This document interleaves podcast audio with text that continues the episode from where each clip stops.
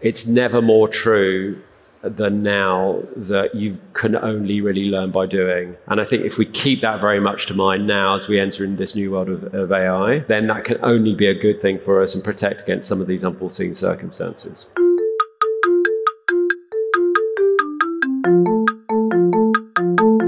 Q4 is almost here and the stakes are getting high. Brands are really feeling the pressure and are unsure how to optimize their digital campaigns. But the good news is that Automated Creative have analyzed over 6 billion impressions and surveyed top marketers to deliver vital insights.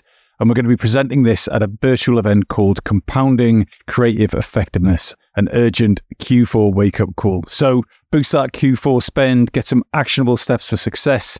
Let's not just meet those targets, let's go far, far beyond. All the links you need are in the show notes below. Thank you.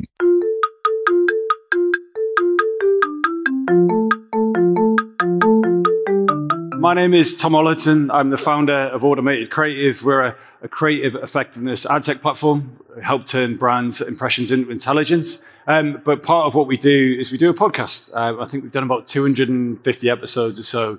And every week we get to interview uh, significant leaders from the industry about their vision uh, for the future and what is, in fact, their uh, shiny new object. We're going to talk, uh, have a discussion about artificial intelligence today. So I just want to prep it a bit. So how, the way that I'm looking at it at the minute, that AI is unbelievably amazing, and this is a great example of that recently.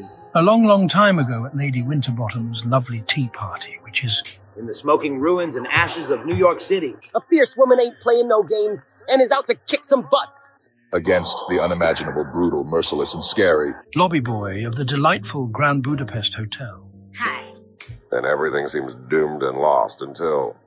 A super handsome man arises, the true hero and great mastermind behind all of this. The, the really crazy thing about this, though, is there was no code, there was no shoot, there was no nothing. It was just all generated on someone's laptop in, in a very short amount of time. So, you know, what does that mean for all of our careers? So that's exciting. That's an opportunity. But actually, AI is also quite scary. Uh, you know that uh, uh, Snap has its own AI uh, LLM built into the tool.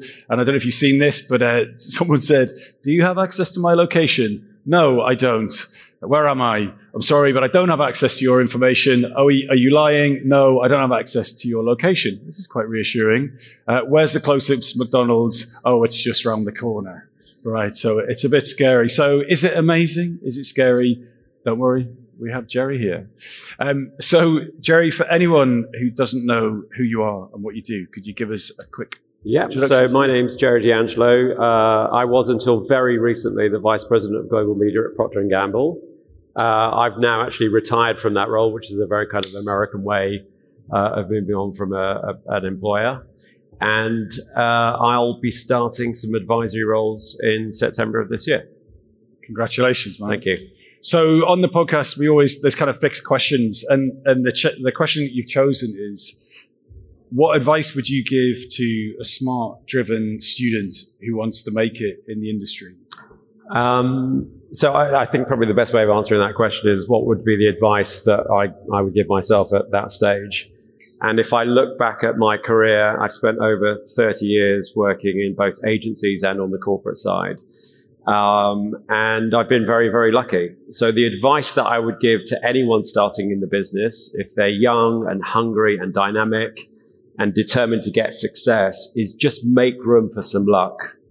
Because if I look back at my career, uh, there have been two or three occasions where luck has played a big part in making the right move at the right time. So taking a step back, letting events kind of play out, and allowing luck to play a role in the development of your career would be the advice that I would give.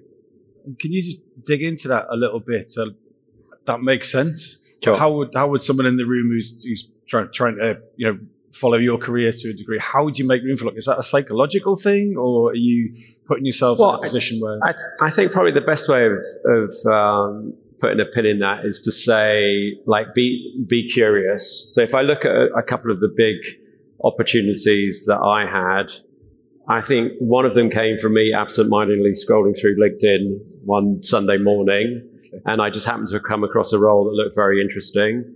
And on the back of curiosity, I kind of double clicked on that a little bit and uh, uh, was able to to realize it was a really good gig working for Mondelez International at the time in, in Zurich.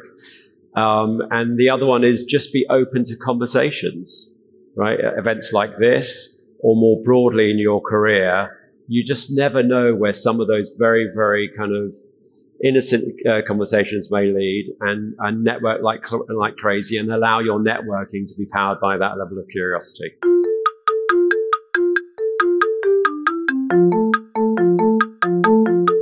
Another question we always ask on the podcast, and I'm fascinated to know what you're going to come up with, but what is your top marketing tip that Uh, that spanned your entire career that you've shared the most often that you think really represents the one thing that everyone in this room got it. Okay.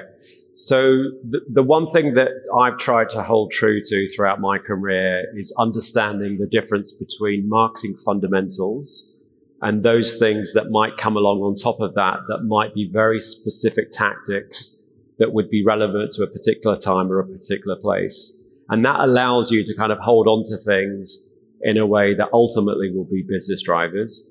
And it means that you don't spend excessive time and energy running after lots and lots of things where ultimately you'll look back at those things and you'll realize it was somewhat of a box checking exercise and wasn't ultimately ending up in something that was driving the business that you were working for at the time or your own kind of personal development. So if you can understand and differentiate between those fundamentals, and those things that are a little bit more tactical that kind of might fade over a, over a point in time, then that would be the one thing that I would advise that everyone does in their career. So now we're going to move on to your shiny new object, which is AI and the future of marketing. No, I think I know what that means. Right. What does that mean to you, and why is it your shiny new object? Well, I think it's hard to ignore uh, because uh, certainly on the back of ChatGPT, from a generative AI perspective, uh, it's absolutely new and it's absolutely shiny and uh, it cannot be ignored because every time you, you flip open Twitter or LinkedIn or even the news, it's absolutely there. So I think it's something that cannot be ignored.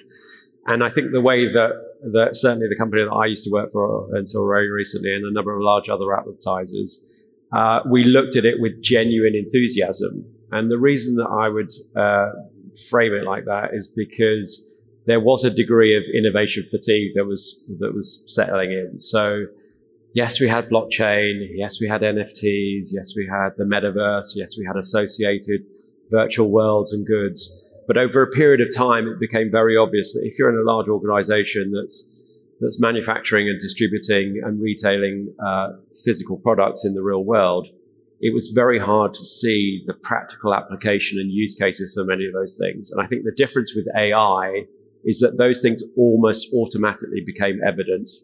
So from a media perspective, which was the area of the business that I worked in, you could start to see that AI in the broadest sense through the use of technology and data was already very, very prevalent in our business in the way that decisioning was being made in the media space. And I think now from a creative perspective, you're starting to see those use cases as well. I mean, a great example I, I, I can provide on, on that is uh, a brand manager that was working on a, a hair care brand was telling me just last week that even in pre-production, using Gen AI to come up with 20 different treatments was done almost at the touch of a button in a way that it would never have been able to be done before. So uh, I was lucky enough to join a session um, with your peers on the World Federation of Advertisers, yep. uh, your your media group. So you're unbelievably well networked with these other senior media leaders globally. So I'm I'm curious to know uh, how are, how are your peers preparing for this at, at, this high level? Yeah, I think I could sum it up by saying cautious optimism, because the optimism is coming about through the immediacy of these use cases. Uh, but the caution is coming about because we've seen a number of different waves of, of innovation, and sometimes things can go wrong.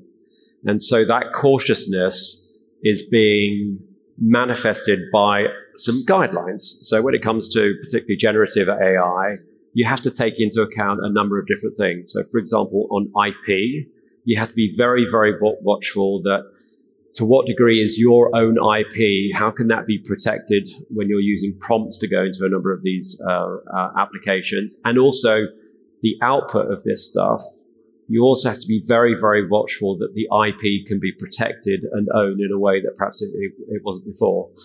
Um, and also things like product claims.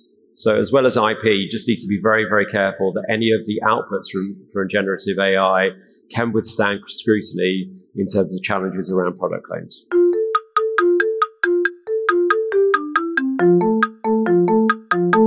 This episode of the Shiny New Object podcast is brought to you in partnership with Madfest. Whether it's live in London or streamed online to the global marketing community, you can always expect a distinctive and daring blend of fast paced content, startup innovation pitches, and unconventional entertainment from Madfest events. You'll find me causing trouble on stage, recording live versions of this podcast, and sharing a beer with the nicest and most influential people in marketing. Check it out at www.madfestlondon.com.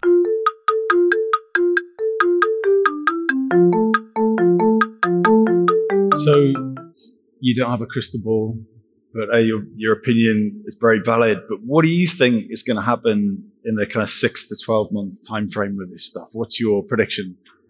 So I'd, I'd have to answer that from a very personal perspective. Uh, but I am, I'm quite glad in a way because for 10 or 15 years, I've witnessed almost in like real time how the creative side of our business, the creativity and the technology side of our business are on two very divergent paths. And that's actually been quite sad to see because you can kind of see them sailing off in, in different directions.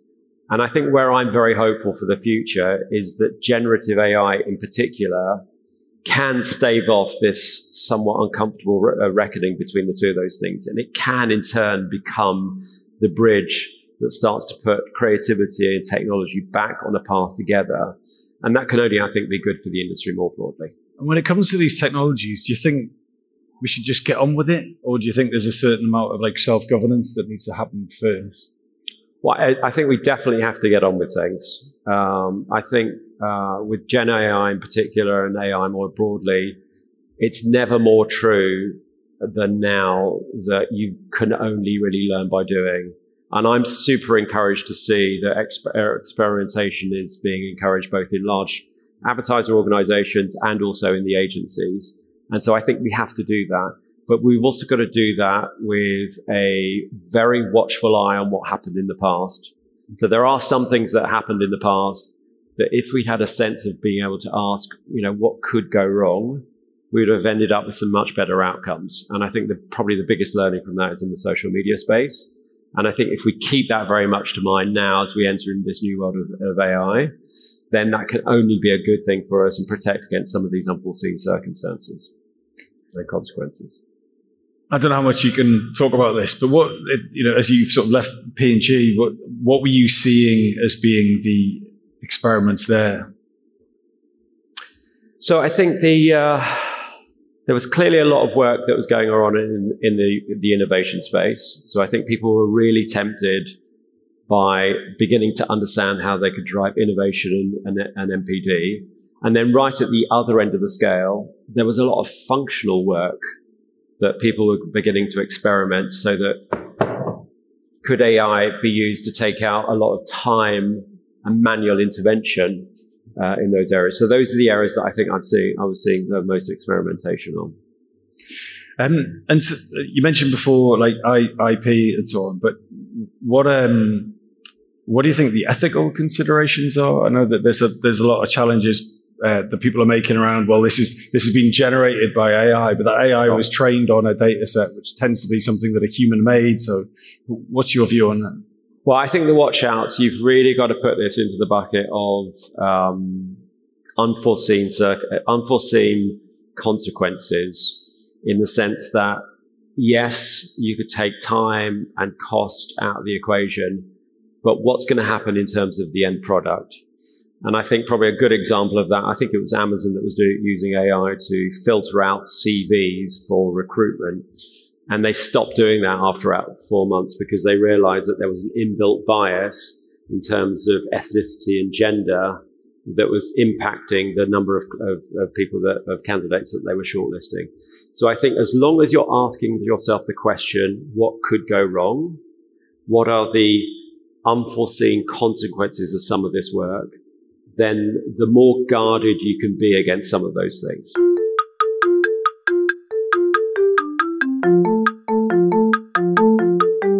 So um, I was uh, talking at a, a, Google event the other day, which is really interesting, and uh, someone said something that really scared me, and he basically said that um, that these large language models are based on pre-existing content on the internet. Yeah. Billions of pages, millions of sites, Wikipedia and so on. And he was talking about an interesting shift between the way we would search for things. Use a search engine. You, you, search for somewhere nice to go on holiday, something to eat tonight. Whereas these large language models are almost a find engine in a way. You immediately arrive at that thing. What should I do this weekend with my five year old? There you go. There's five ideas. I don't have to research it. It's kind of been done for me. So there's this idea that uh, what what the large language models have been trained on are, are people contributing to these websites.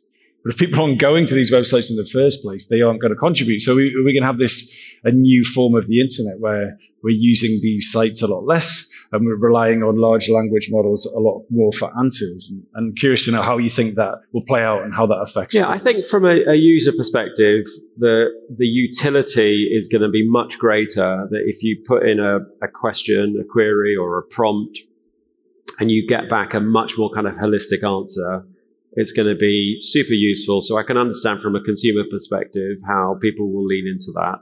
But it is going to raise questions from a content perspective. Uh, I hadn't really thought about it in those terms. It, if you know, if the if people weren't going to these sites and creating the content, is this going to kind of create this negative spiral? I hadn't thought about it that way, but I do think about it from an IP and a monetization perspective. Because if content is being scraped relentlessly to create some of these outputs, then what does that really mean for the content providers and how that gets monetized and how people make a living off the back of it? I don't know the answer to that, but I think we certainly need to be asking ourselves some of those questions as these models become more and more prevalent in their usage. I was uh, watching a presentation by our global head of strategy, uh, Amy Wright, and she was saying that we all need to make a choice between good fast and cheap. And, and we've been in the AI automation space as a business for, for five years. And I think what she says is very true. You know, um, or someone said recently also like shit that arrives at the speed of sound is the speed of light is still shit. And, uh, um, uh, and what we find is it's the intersection of these tools that do things very fast with kind of human creative and strategic thought that produces the optimal results. I'm kind of curious to get your view on yeah, that. no, definitely. Well, look, I, I, I certainly accept the premise. What would you say? Good, fast, cheap, and cheap. Uh, in an ideal world, you'd have all of those things, I think, but it's very, very hard, I think, to get 100% delivery on all three of those things, and you're going to end up making some compromises somewhere. Uh, I think the natural bias is going to be that AI will lend itself to faster and cheaper and the question mark is going to be around the good piece. And I think on the on the good piece, it's going to be some questions around the veracity of the, the content. And for us as as big advertisers, that veracity of the content might be in terms of how valid a product claim might be, or how ownable a piece of, of IP might be. But I think going forward, it's going to raise more and more questions about the content, how it gets provided, how it gets created, how it gets generated, how it gets distributed, how it gets funded. And I, I don't know the, the, answer to that. I think it's going to become increasingly difficult to, uh, to deliver on all three. And this kind of technology seems to be available to all. It's quite cheap. It's yep. quite quick. It's quite easy to use. Are there, are there certain brands within, I don't know, like a portfolio, like from P&G that would more, would find more use from it? Or is it everyone should be using these things all the time? I think that I think it's applicable to all brands. Are you, so you're talking particularly from a generative AI perspective or AI more more broadly? From a generative AI perspective, I, I think the brands that have uh, gr- a greater degree of or greater potential to drive their business through personalization there's a more kind of immediate relevance and impact for, for generative AI. Um, because I think one of the things that's held true for Procter and Gamble brands or Mondelez brands or any of the other businesses I've worked at in the past is the ability to have a very, very broad based appeal and create fame on, on the back of that. And that's been the driver of business success in, in many cases. However, if you are talking, for example, in the diapers business, then being very, very specific to who you're talking to, and then being able to speak to the pain points for those individuals and then tailor creative on the back of it. And we've certainly seen that with some of the work that we've done with you uh, for SK2 and Herbal Essences, where we've been able to drive uh, much greater or higher effective creative on the back of that, much more quicker to market. So we're kind of coming to the last minute now. So there's a bunch of people in this room who are excited, maybe slightly worried about the impact of AI. What's the one thing that they should be doing in the next week to help prepare for I, AI? I, I'm going to try and give you a very short answer. So experimentation within guidelines. Brilliant. And that is a, a lovely way to finish it. Gerry, thank you so much for your time. Thanks, Tom.